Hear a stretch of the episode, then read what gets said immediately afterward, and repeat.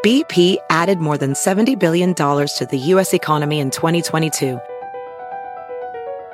Investments like acquiring America's largest biogas producer, Archaea Energy, and starting up new infrastructure in the Gulf of Mexico. It's and, not or. See what doing both means for energy nationwide at bp.com slash investing in America.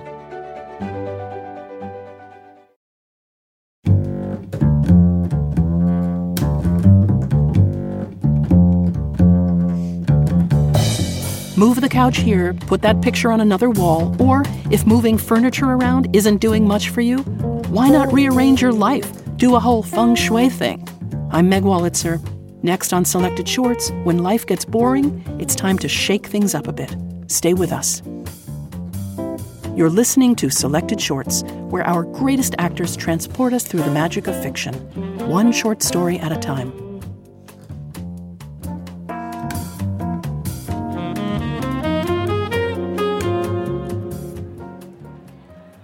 Humans are creatures of habit, and we crave our creature comforts.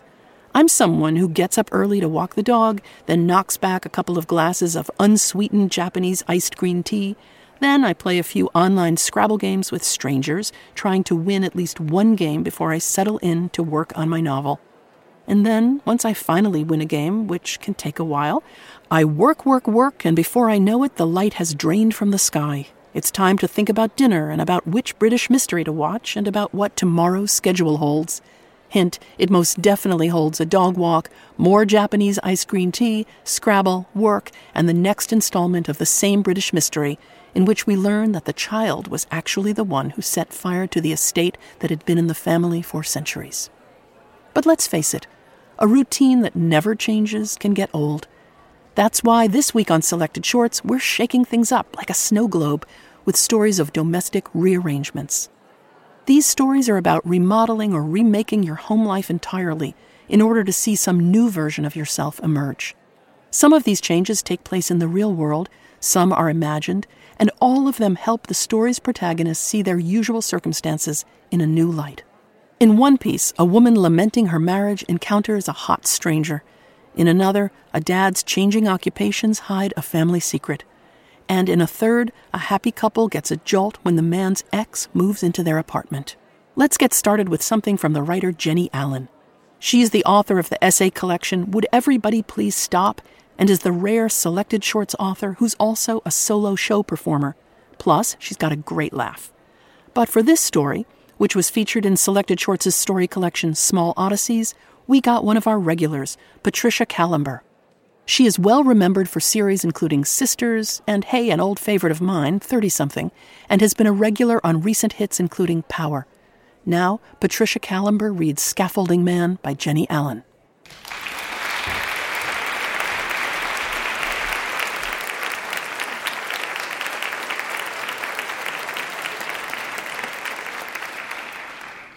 Don't ever marry a writer. Just don't do it. It's like living in an alternate reality, and not in a good way. Do you think writers talk about writing? About books? About literature? You know what writers actually talk about? Their agents. Their last agent who sucked. Their new agent who's great until he too sucks. Their book deals. Who got a better book deal? Someone always gets a better book deal, the one they should have gotten. Even when they get prizes, someone else always gets the better prize, the prize they should have gotten. Someone else gets invited to the American Academy in Rome. Someone else gets a MacArthur Grant, someone who isn't a genius at all.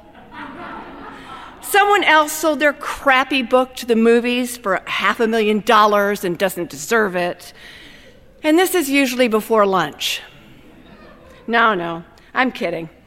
But it's endless. It really is. You do get breaks. At some point, they go into their study to write. And they write, and they write, and they write, and then they come out. And sometimes they're in a good mood because the writing is going well. Or they've invented some new way of working, which is going to make their writing even better. Like, they've decided to print out every page after they finish writing it and then tape it to the far wall of their study and then look at it through binoculars so they can get some distance on it. But usually, they're in a bad mood because it's not going that well. And they say, "Who ate the last banana?" And you say, "I did. I thought it was going bad." And they say, "You should have asked me." And you think, "I did not sign up for this." Years pass, many years. And one spring, they go off to Arizona to teach writing at some college for a term, and this happens to be the same period of time when the front of your apartment building is getting repointed. So, one morning, you walk into your living room and you scream because the scaffolding is right outside your window and there's a man in coveralls standing on the scaffolding platform looking right at you in your old terry cloth bathrobe. He looks stricken, as if he's done something awful. He says loudly, so you can hear him through the glass, "I'm very sorry to surprise you." You open the window a bit. "I'm sorry I screamed." He smiles and says, "Ah, everyone does." He spends the whole day working right outside your window, and the next day, too. He waves when you pass by. And he keeps apologizing for being there. He says it'll only be a few days and that he should know because he's the foreman on the crew. He's not young, but he's not old either. And he has a sweet, wide smile. The second morning, you ask him if he'd like a cup of coffee. And he says, "Well, that's very generous." So you pass him a mug of coffee out the window. The third day, just on a whim, you say, "Would you like to come in and have your coffee in a chair?" And he says, "That's very nice of you, but I don't think the building would like it." So you call your super and say, "I'm inviting the boss of the pointing job in for coffee, and I don't want him to get in trouble." And the super says, "I could care less." So he comes in through the window for coffee, which is a little trickier than it sounds because of the child guards on the window. But he's nimble and manages it. And you and the foreman, whose name is Patrick, have a lovely time. He's from Queens, he tells you, and his father owned the business before him. He has three children, and one of them, his son, is taking over the business as soon as he finishes college. He has an ex-wife named Gloria, but they're friendly. They live a couple of blocks from each other, and she still does the books for his business.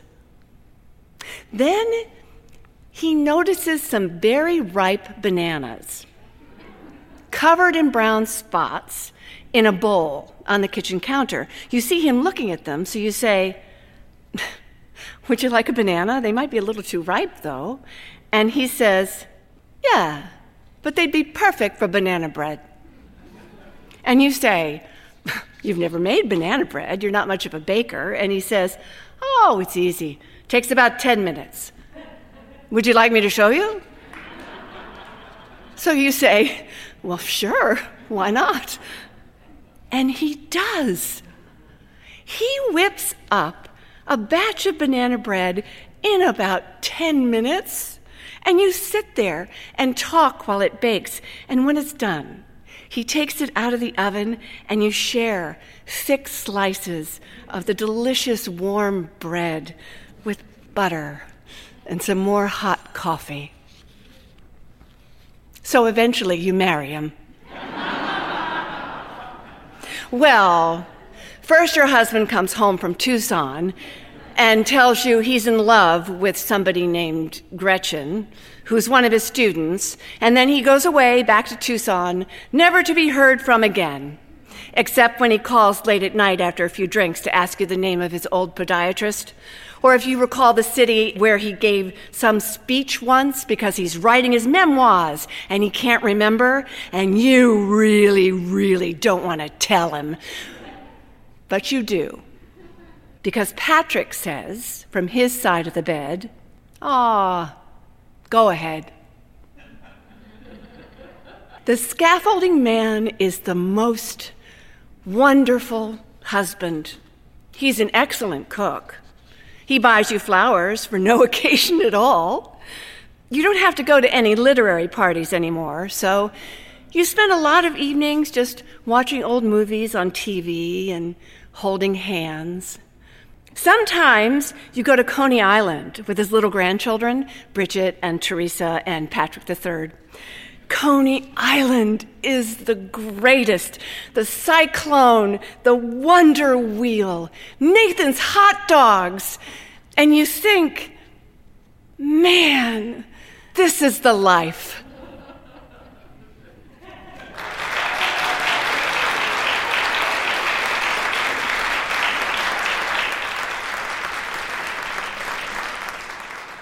That was Patricia Kalember performing Jenny Allen's story, Scaffolding Man. I guess part of the quiet moral of that story is, even if you're married to a writer, you too can escape lackluster domestic circumstances by opening a metaphorical window and letting in a good story. Speaking of lackluster, I remember how, after I had a baby, I worried that I wasn't ever going to be able to write again.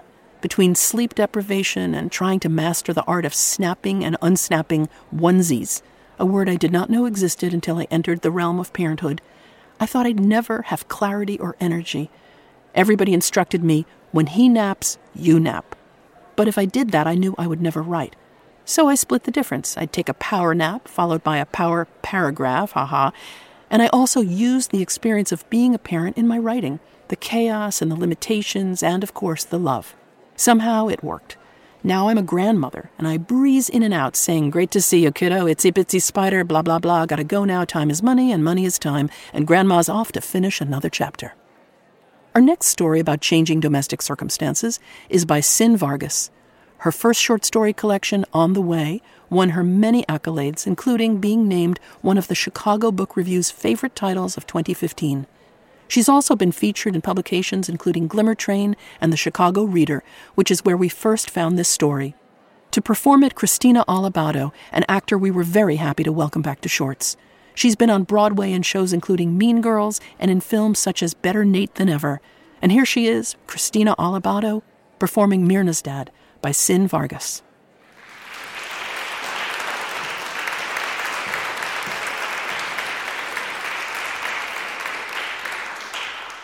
My younger cousin Myrna came out of the womb asking questions. Why does a dog bark? Why is the sun hot? Where is my daddy? I was four years older than her, so I could tell her why dogs barked or why the sun was hot, but I had no answer to where her dad was. My tia Concha never spoke about him. Once, while my tia Concha was driving us to church, a five-year-old Myrna muttered, "Where's my daddy?" From the back seat, Tia Concha was driving us, and I saw her hands grip the wheel tighter, and the big old car jerked a little. "He's a clown with the Venezuelan circus," she said. "Hey, how about some ice cream before Mass?" This was the first I heard there was a clown in the family. I guess it made sense, since we never saw him. Myrna giggled, clapped her hands, then said she wanted vanilla. After that, Myrna started telling everyone that her dad was a clown. She'd hit herself on the nose and make a high-pitched sound. She even asked for big red shoes for Christmas. She had super curly hair that looked like our neighbor's poodle, and both her front teeth had fallen out. She'd skip around in a rainbow wig that was so big it dwarfed her face. The plop, plop of Myrna's oversized plastic shoes drove my tia Concha crazy. I could tell by the way her shoulders scrunched up like she was about to sneeze, but she never did tell Myrna to take them off. At seven, when Mirna and my tia Concha moved in with my parents and me, she walked up to my father, who was very focused on his lunch, and said, "Tio Manuel, do you know where my daddy is?" As he choked on his tostada, my mother said, "Mirna, want Sonia's doll?" And they gave her my favorite doll that cried, drank milk, and burped. I found this out later, when tia Concha and I got home from the market. I went to my room, and there on my bed, on my pillow, was nothing. "Mama, where's Gertrude?" I asked, entering the kitchen, where she was at the sink washing dishes. "I gave it to Mirna. You're, you're much too old for dolls, mija," she said, not looking at me. "I'm eleven, Mom. You still have the same doll from when you were a kid sitting on your dresser. Sonia, go do your homework." I heard Mirna ask again about her dad, and my tia Concha said, "No, he's not with the circus anymore. Now he's an astronaut with the Venezuelan version of NASA. They don't have good phone reception up in space." I had never heard about Venezuelans in space. In science class, we were learning about the different countries that had space programs, and Venezuela was not on the list.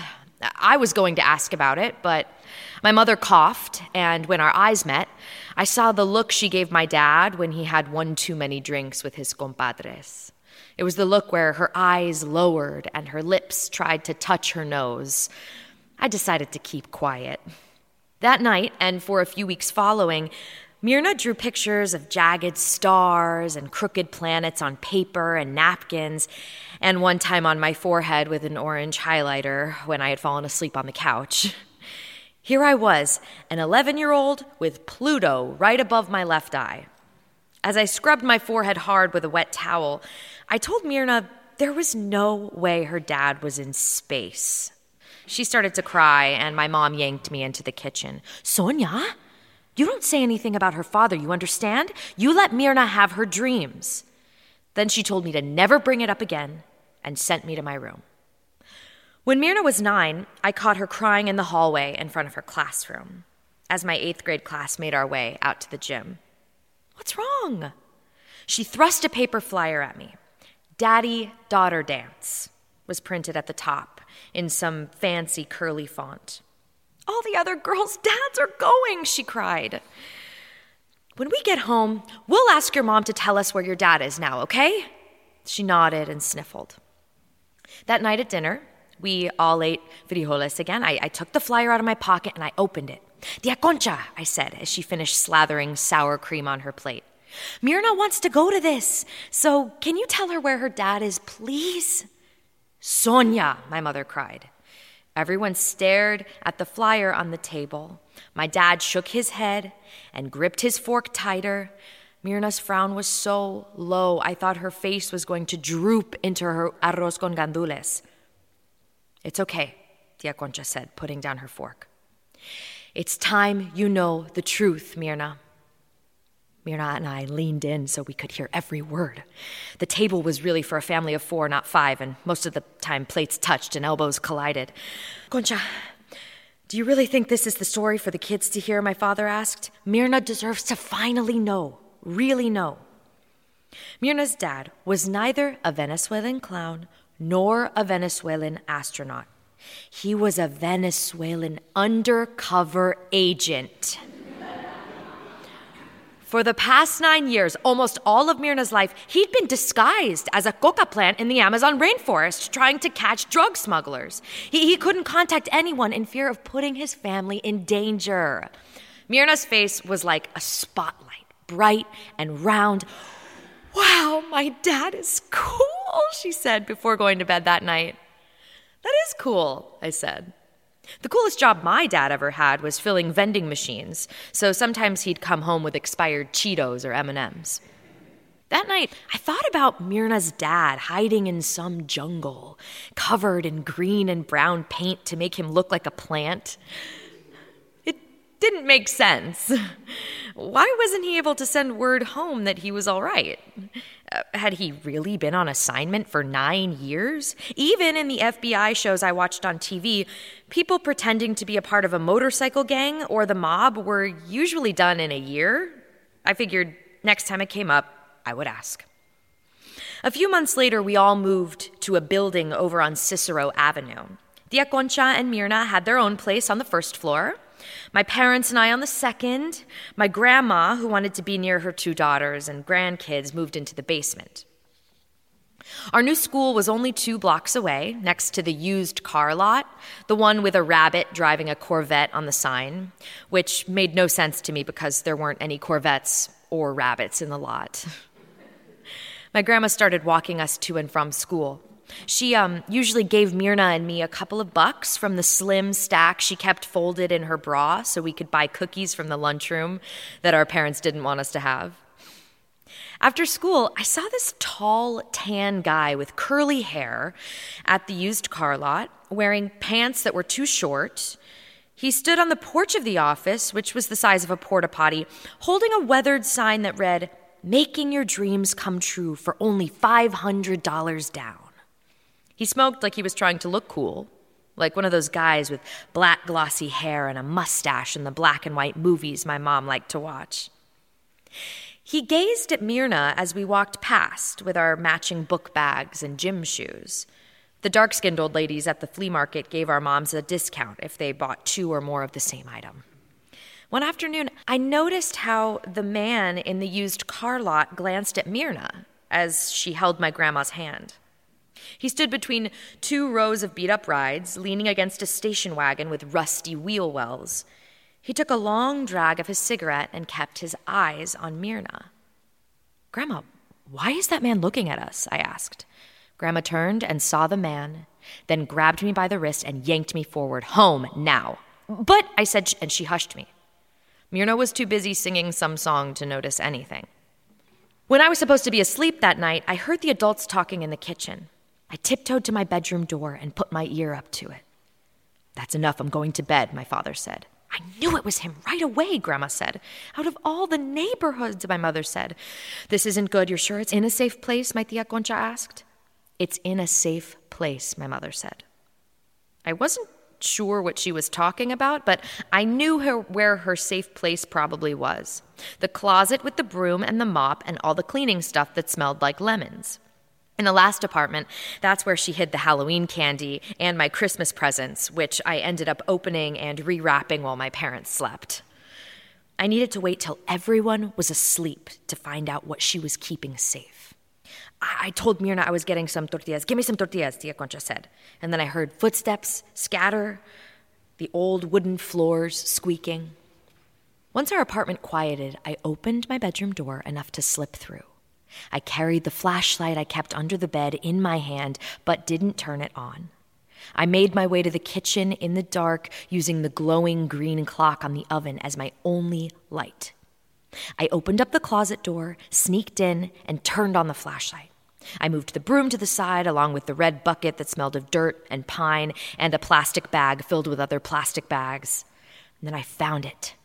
A white tissue inside a sandwich bag behind a box of detergent. I sat on the cold tile with the flashlight between my folded legs and opened the bag. Wrapped in the tissue were two photographs. The one on top was of my Tia Concha. It was a close-up photo of her kissing a man on the cheek. She looked younger. Her hair was much longer, and I could clearly see the mole on her face. The picture was gray as if it had faded. The man wasn't smiling. I couldn't even see the slightest hint of his teeth. His hair was curly, and his eyes were light, and his nose almost stuck out of the frame. The other photograph was of the same man holding a baby in the crook of his arm, like he was holding a sack of potatoes. He wasn't smiling in that one either. "Yo amo Venezuela" was written on his T-shirt, the baby covering the "la" with its chubby hand. They were in front of a White Castle drive-thru. I held one photograph in each hand and sat quietly in the closet. Why would my Tia Concha want to hide these photos? I put the pictures back and scrawled back into bed.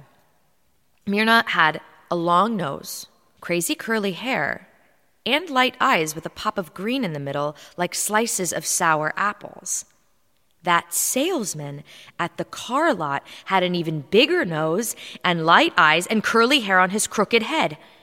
Myrna's head wasn't all that round either, now that I thought about it. I fell asleep, not knowing what to think, and woke up knowing exactly what to do. The next morning, on the way to school, Myrna said she was going to do her geography report on Venezuela so that she could learn about the country where her father was. When we passed the car lot, it was closed, but I still felt Grandma was hurrying, more of a waddle at her old age. School went slowly that day as I thought about finding out if that salesman was really Myrna's dad. Grandma picked us up after school, and we went to Chino's candy store. As we exited with our lollipops, Pop Rocks, and gum, I asked Grandma again, why does that guy from the lot look at Myrna every time we pass by? I thought she must have swallowed all her Pop Rocks at once because she started coughing really loud.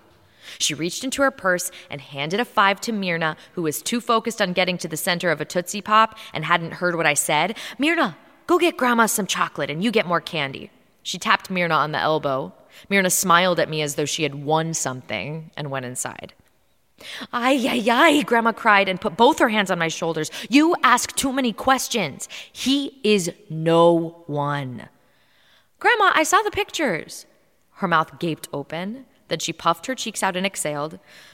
Look, your ma and Tia Concha are going to be mad.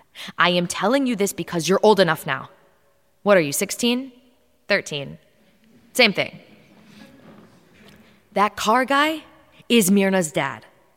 Tia Concha said he was an agent in Venezuela. Aye, that's bullshit. I had only heard my grandma swear once before when her Avon order didn't arrive. That's her dad. He ain't no Venezuelan agent. He's a Venezuelan asshole. Myrna came out of the store, her lips red, from the ropes of licorice in her mouth. My grandma lowered her voice as Myrna strolled over to us. Don't tell Myrna. Her dad never wanted her. Your Tia Concha was the other woman. Tia Concha, the other woman? I had seen the other woman in telenovelas, and they all seemed so evil with their big hair, drawn-on eyebrows, and massive boobs pushing out of shrunken fruit-colored dresses. My Tia Concha wasn't like that. Why would she be with someone like him, someone married? Myrna handed me some blue cotton candy on a stick and gave a pack of Rolo to Grandma, who stuffed them in her purse. The day was very sunny, and the cotton candy began to melt over the white stick and onto my fingers. We were coming up on the car lot. Grandma shot me a look and shook her head. Grandma, do you know what Stephanie did in school today? Myrna began, telling a story that involved vomit and gym shoes. I stopped paying attention, watching the pigeons as they hopped in front of us from place to place, eating crumbs off the sidewalk. Then I saw him, the salesman, leaning against a yellow van with dark windows. He wore sunglasses and a cream-colored suit with stains from his lunch, red and green down the front. He looked like a used Kleenex. Grandma saw him too and started hurrying again. She was so focused on getting past the lot that neither she nor Myrna, who kept on talking, noticed that I lagged behind. I stopped right in front of him and stared up. He was tall, and I could see his nose was full of long hair. I noticed a dull yellow ring on his left hand. Hey, I said. I know. His unibrow twitched. What do you know, huh? That you're annoying me, brat? His voice was dry and rough. Only my daddy gets to call me a brat, I said, and stood very still and straight like I was supposed to do in church. I know you're Myrna's dad. You know nothing, he said. He dropped his cigarette, and his hand shook as he put it in his pocket. Maybe because I saw one too many movies where people knew stuff they shouldn't, I stared up those nostrils, at his quivering lip, at his enormous hazel eyes, and said, Does your old lady know? I said. I said old lady like I'd heard it on T V. Híjole, Grandma yelled. She pulled at my arm. What's wrong, Grandma? Myrna asked. Grandma snarled at Myrna's dad. He blinked and hurried away. Wait till I talk to your parents, Grandma said to me, and pinched my arm. She was breathing heavily. Myrna kept asking what I had said to the man. I, I gazed at her. She looked so much like him. Nothing, I said. You can have the rest of my candy. That night while Mirna slept, my parents sat me down in the kitchen. "So you know what we know," my mother began. She blew into the mug she held, and steam from the tea rose into the air. "Now listen, you should get in trouble for what you did, but you won't because you aren't going to tell Mirna," my father said. "Understand?" "Yes, I get it." "This whole thing with Concha and Pedro should have never happened in the first place," my father said, and then sent me to the room. The next day after school, Grandma held my wrist the whole way home. When we passed the car lot, the man was nowhere to be found. In his place was a short white man with hair as yellow as lemon drops. I never did see Mirna's dad again, and my mom never used the closet for her safe space again either. At thirteen, Mirna asked her mom again about her dad. "I haven't heard from him, mija, and I probably never will. He's gone for good," Tia Concha would say, nothing more about it.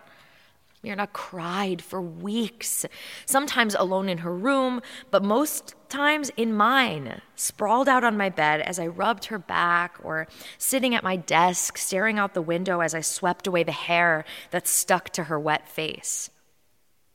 I never said a word about what I knew, only repeated, "I'm sorry," as she mourned for a father she never knew.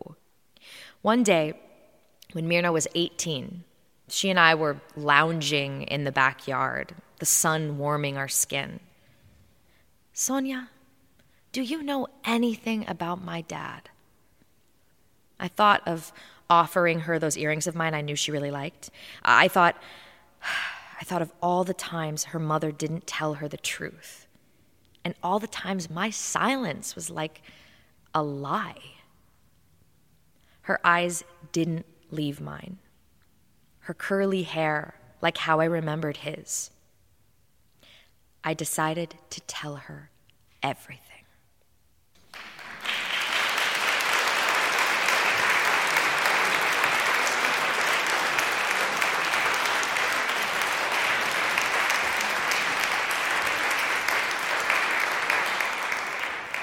That was Christina Alabado with Mirna's Dad by Sin Vargas.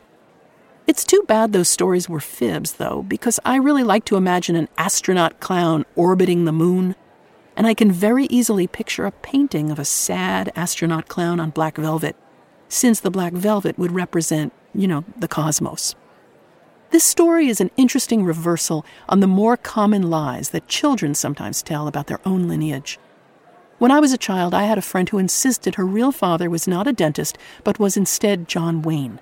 We lived on Long Island, far from the open expanses of Stagecoach and How the West Was One Country. But here's the thing. Just as the characters in Mirna's Dad believed what they were told, I believed my friend. I actually believed her. Who we are and where we come from, the real version and sometimes the made-up one, remain achingly essential to how we see not just our parents, but ourselves. When we return, my mom, yes, my actual mother, brings us a tale of the ex who just wouldn't let go. I'm Meg Wolitzer, your deeply nepotistic host. Next week, I'll bring you stories written by my sister and one or two of my cousins. Just kidding, for now. If you do twenty-three and me and find out we're related, send me your short story and I'll see what I can do. You're listening to Selected Shorts, recorded live in performance at Symphony Space in New York City and at other venues nationwide.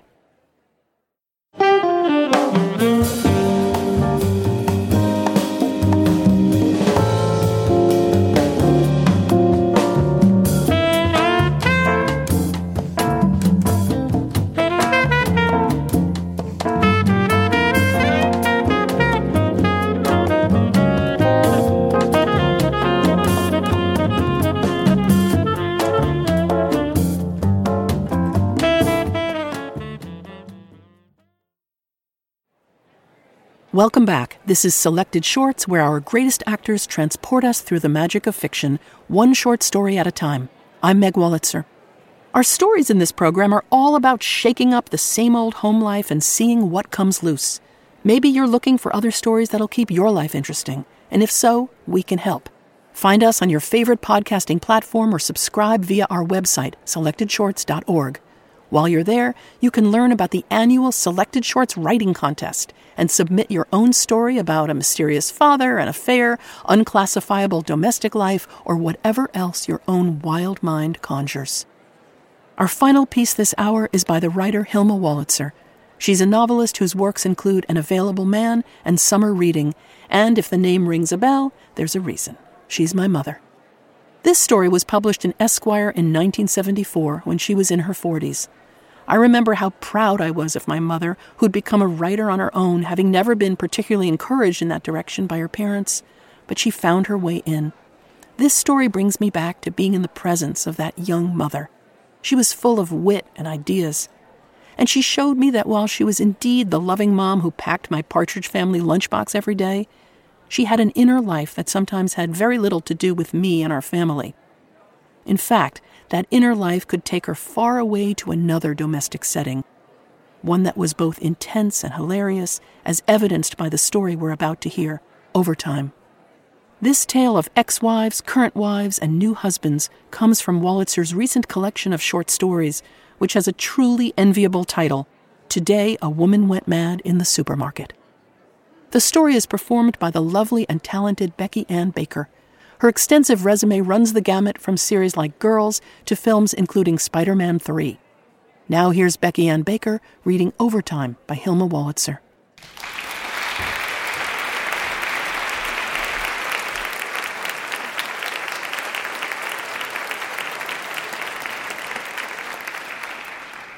Howard's first wife wouldn't let him go.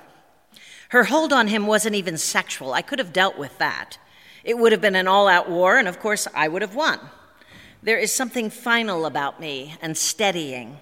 I wondered why he was attracted to her in the first place. It could have only been her pathos. Renee is little and thin with large light freckles everywhere. Her bones used to stab him during the night, and he couldn't sleep. Howard says I'm the first woman he can really sleep with in the literal sense of the word. When he loves me, he says he feels as if he's embracing the universe, that a big woman is essential to his survival. He feeds me tidbits from his plate at dinner to support my image and keep up my strength.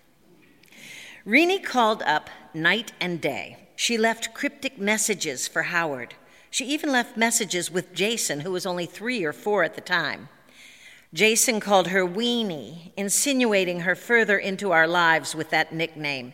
Weenie needs ten, he would tell me.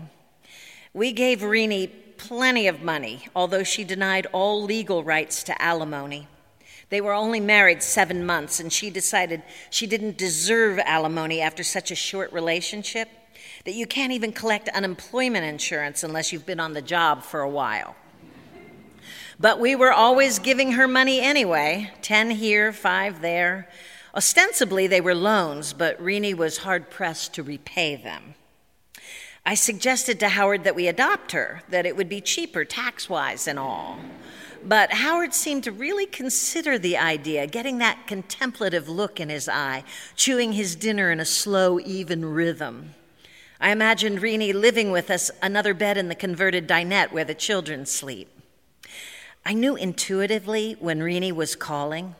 The telephone had a certain insistence to its ring, as if she were willing me to answer it. She wanted to know if Howard remembered a book she used to have, something she was very sentimental about. Could he possibly have taken it by mistake when they split up? Would I just look on the shelf while she held on? It has a blue cover. She called to say that she had swollen glands, that she'd been very tired lately, and in fluorescent light she could see right through to her bones. We sent her ten dollars for the doctor. We sent her five dollars for the new book. At night when the children were in bed, talcum sweet and overkissed, Howard and I staggered into the living room to talk. This was the best time of day. We couldn't afford real analysis, so we did each other instead. I was quite classical in my approach. I went back to my childhood, digging up traumas, but Howard liked to deal with the recent past. He took his old life out like a stamp collection, and we looked at it together. Howard talked about his first marriage as if he were just begun then himself, and as if he expected me to feel some regret for the poverty of their relationship. I did. I saw them in their marriage bed, ill-fitting like two parts of different jigsaw puzzles. I listened to Rini talk him out of sleep, pry him from his dreams with the wrench of her voice. Is this mole getting darker? Listen, Howard, is this a lump? She was always a hypochondriac, and Howard began to be one too. By the time I met him, he was dying from a thousand diseases.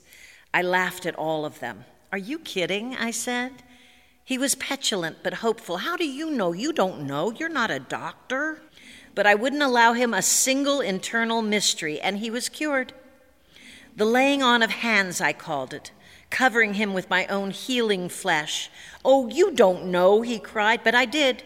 And he was cured of palpitations, bruises, nosebleeds, fears of castration. Yet Rini stayed on, a dubious legacy. One morning, Jason answered the telephone. Weenie, he said, narrowing his eyes, waiting for my reaction. I wouldn't give him the satisfaction. Oh, I said it coolly, raising my eyebrows.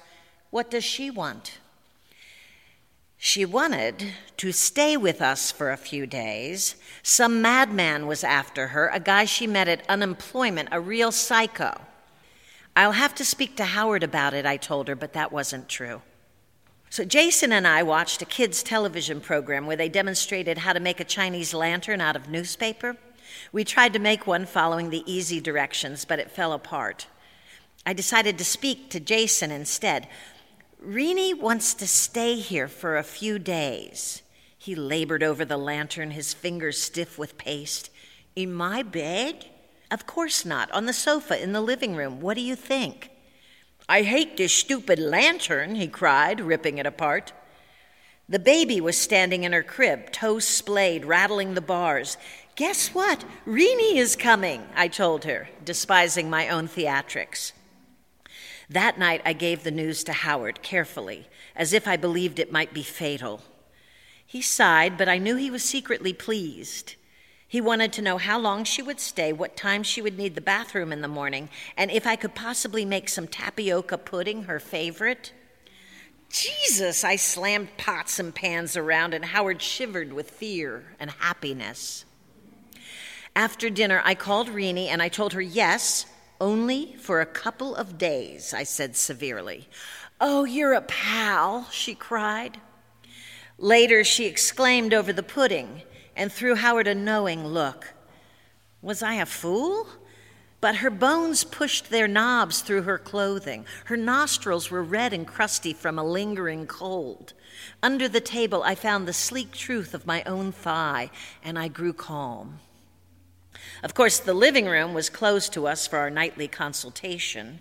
Rini was there with a stack of magazines, a dish of that damn pudding, and the radio tuned to some distant and static shot program. I drew Howard into the bedroom and shut the door. It was my turn, and I settled into the year I was nine, with a minimum of effort. It was a memorable year because my parents were discussing a possible divorce on the other side of my bedroom wall. How was that for trauma? I was Gloria Vanderbilt, a subject of custody, an object of sympathy. I imagined myself little again, and I invented their conversation. What about the kid, my mother asked. Oh, you're the one who always wanted a kid, my father answered. Next to me, Howard moved restlessly. It's a good thing Rini and I never had children, he said. That's true, I conceded, and then I tried to continue my story, but Rini coughed in the other room, two throat-clearing blasts that pinned us to the pillows. What's that? Howard asked. Oh, for heaven's sake, you broke my train of thought again. I only asked. Forget the whole thing. It's no use telling you anything anyway. No, go ahead, he said, rubbing my back in conciliation. Come on, start from, oh, you're the one who always wanted a kid. Forget it. Jesus, he said, just feel this. My pulse is so slow. My blood must be like clay. In the morning, Rini was watching the playground from the shelter of the curtains, like a gangster holed up in a hideout. I'm a wreck, she said. I keep thinking that nut is going to come here.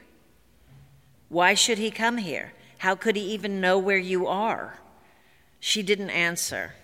She moved to the sink where she squeezed fresh orange juice into a glass with her bare hands. I wish Howard could have seen that, the untapped strength of that girl. Jason was a traitor. He ran kisses up her freckled arms. "My weenie," he cooed. They drank the unstrained juice and sips from the same glass. Later, I went downstairs and called Howard at work from a payphone. "She has to go."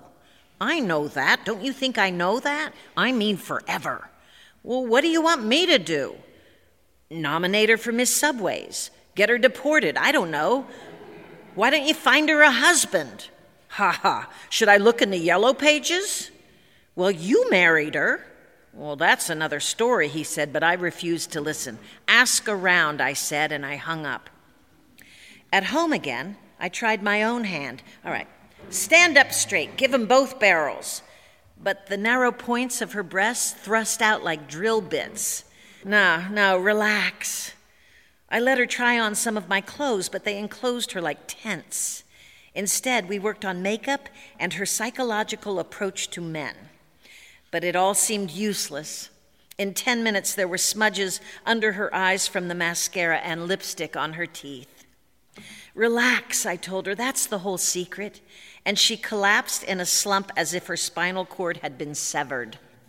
That night, Howard came home with a man from his office. I'd never seen him before.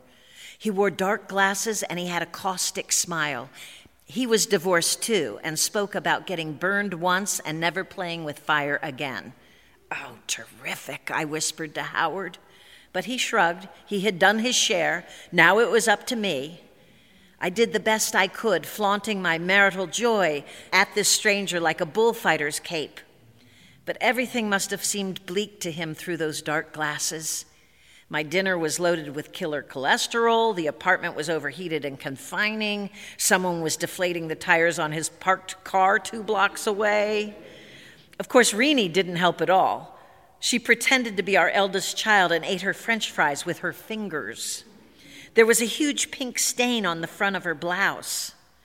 "I'll call you," the man said to her when he left, a phrase torn from memory. We were all surprised that he bothered. "You didn't have to," Renee said to Howard later, as if he had brought her a frivolous but thoughtful gift. In bed, Howard and I listened for night sounds from the other room, and we were rewarded. In her sleep, Renee called out, and I could feel Howard next to me, poised for flight on the edge of the mattress.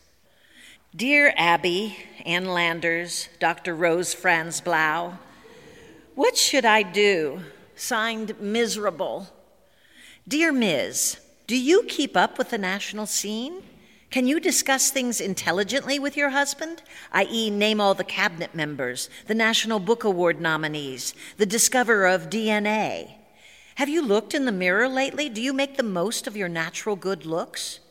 Go to an art gallery, make an exciting salad for dinner, reline your kitchen shelves with wild floral paper, and good luck. The days went by somehow, and we began to settle in as if everything were fine. As if Renee belonged on our couch every night, leaving those shallow depressions in the cushions. My mother called to offer some advice. "Get rid of her," she said.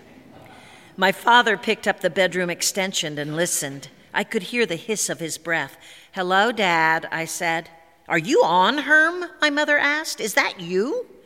My father cleared his throat right into the mouthpiece. He was going to offer advice as well.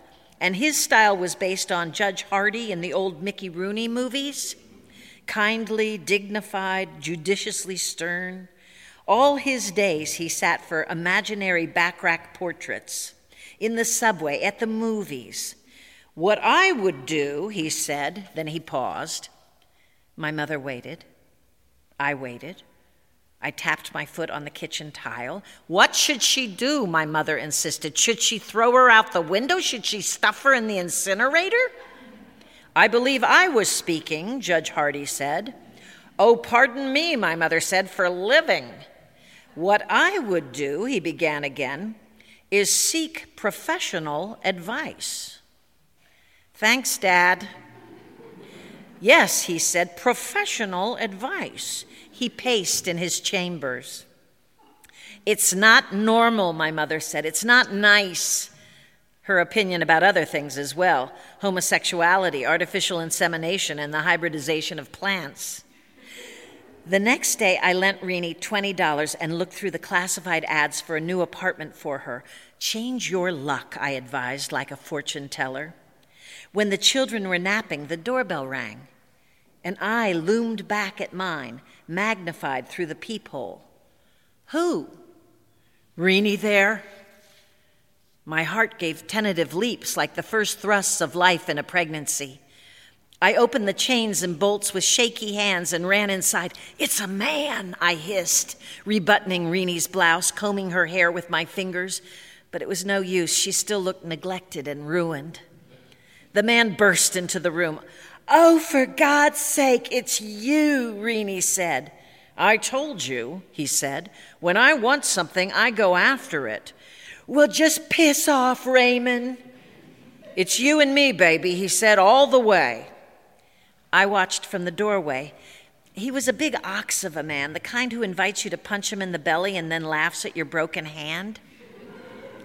There was a cartoon character tattooed on his forearm, Yogi Bear or Smokey. Call the police, Rini said wearily. The police? Why fight nature, Rini, he asked. That's right, I said, winking at him. He's a lunatic, she explained. He's the one I told you about from unemployment. My hope began to ebb. Well, you could just give him a chance. Jason came in from the bedroom then, barefoot, squinting in the assault of new light. Stop hollering, he said. My intentions are honorable, the lunatic said, crossing his heart. Cute kid, he offered about Jason. I reached for that slender thread of hope. Do you like children? I asked. He leaned on his wit. Say, I used to be one myself. He laughed and laughed, wiping tears from his eyes. Rini, Rini, I said, introduce me. He has a prison record, she sang in a falsetto behind her hand. They might have been political protest arrests. For all I knew, something else that was fashionable. I snapped my fingers. Oniswa, I said. Bad checks, Rini said. She was relentless. I always try to find the good in people, and he had nice eyes. Hazel with gorgeous yellow flecks. I offered him coffee, and he accepted. Rini sat down finally. They were married two weeks later. Howard gave the bride away, which may not be traditional, but it meant a lot to me for the symbolism. I gave them a silver-plated bread tray and sincere wishes for the future. Raymond had a lead on a job in Chicago, and they left in a hailstorm of rice for the airport. That's that, I said, never believing it for a moment. Two months later, Raymond showed up at the door at three in the morning. Things didn't work out, he said, by way of explanation. Rini was staying in Chicago for a while to seek new horizons, but she had promised to keep in touch. Raymond's feet hung over the arm of the sofa when I tucked him in. He snored, and the sofa springs groaned in rhythm with his dreams. He looks through the one-ads every day, he takes the garbage to the incinerator, and he picks up the mail for us in the morning. My little talks with Howard are expanded into small but amiable group sessions now. Raymond's stories are interesting, as I might have suspected from the tattoo and all. He never even knew his real parents or his true history. We sent him to N Y U for a battery of aptitude tests, and it seems that he might do well in social research or merchandising. As for me, I have good days and bad. At the supermarket, I am dazzled by the bounty. In bed, I am a passenger still ready for cosmic flight. My daily horoscope predicts smooth sailing ahead. I worry about Rini, though. Today, there was an airmail letter. She's lonely, and her body absorbs only the harmful additives in food. After all, Chicago is not her hometown.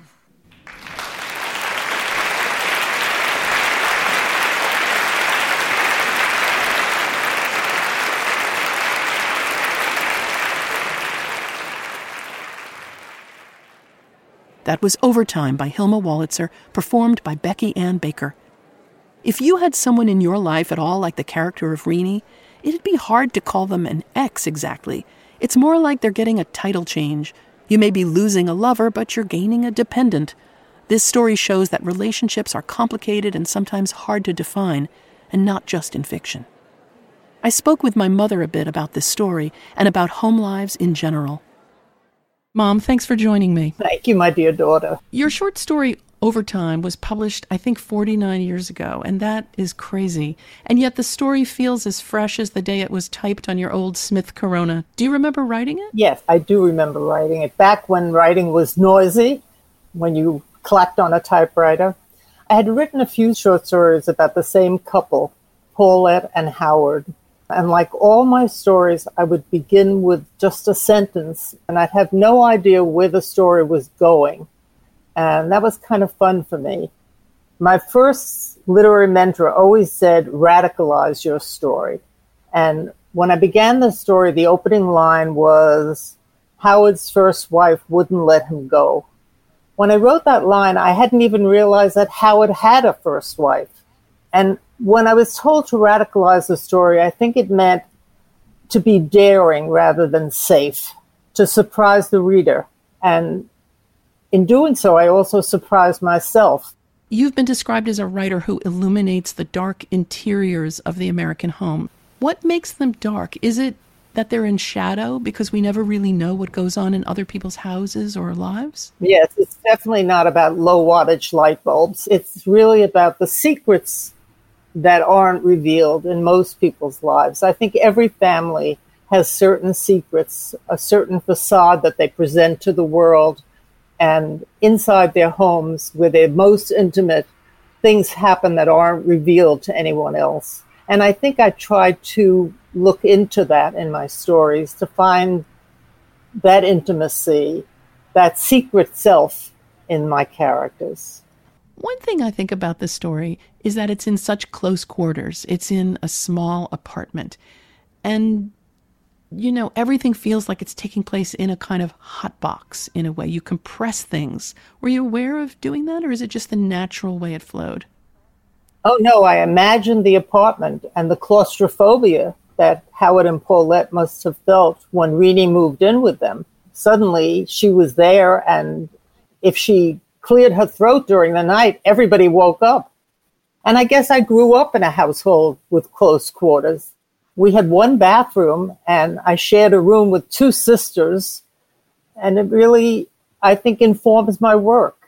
Well, that speaks to the idea, really, of where ideas come from, because people are always asking writers that, and writers say the jokey answer, Cleveland, or whatever they say. But you've just made a link between the close quarters of this story and the close quarters of your early life. For people, I guess, who are listening, who write or want to write, is it about a kind of freedom to think about things that don't even seem connected? Yeah, because I didn't even realize that until I said it just now, that there was that link between my childhood home and Paulie and Howard's apartment. But I do remember that feeling of claustrophobia and also of intimacy and closeness that was happy. So the story is both happy and a little dark. It's also funny, and I want to ask you finally about humor. How it comes to you. Are you generally a funny person, do you think? What, what do you have to say about humor and fiction? I think it's just a sense of the absurd. Everything seems funny to me in a way, or I can find the funny side of some dark experience. And I think I grew up in a household where there was a lot of laughter. And though this was during the Depression and World War Two, I remember everyone enjoying themselves, sitting around the dinner table and laughing and talking. Well, it's a great situation for fiction. Better for fiction than for life, I suspect. Yes, absolutely. That was my mom, Hilma Wolitzer, talking about domesticity and her short story, Overtime. As it is in the stories in this hour, a shift in domestic arrangements can also shift the way you see yourself and your significant others. There's that old folk tale about the farmer who complains to the rabbi that his house is too noisy, and the rabbi tells him, bring all your animals inside. So the farmer does, and now the house is incredibly noisy, and the farmer can't take it anymore, so he goes back to the rabbi who tells him, take the animals out of the house. And then, of course, in contrast, the house seems like a tranquil oasis. I'm not suggesting that you add to your household only to eventually subtract from it. And look, if you're not ready for your ex to move in or to take off with the workman outside your window, maybe consider putting the widescreen T V on a different wall. Just a thought. I'm Meg Wolitzer. Thanks for joining me for Selected Shorts.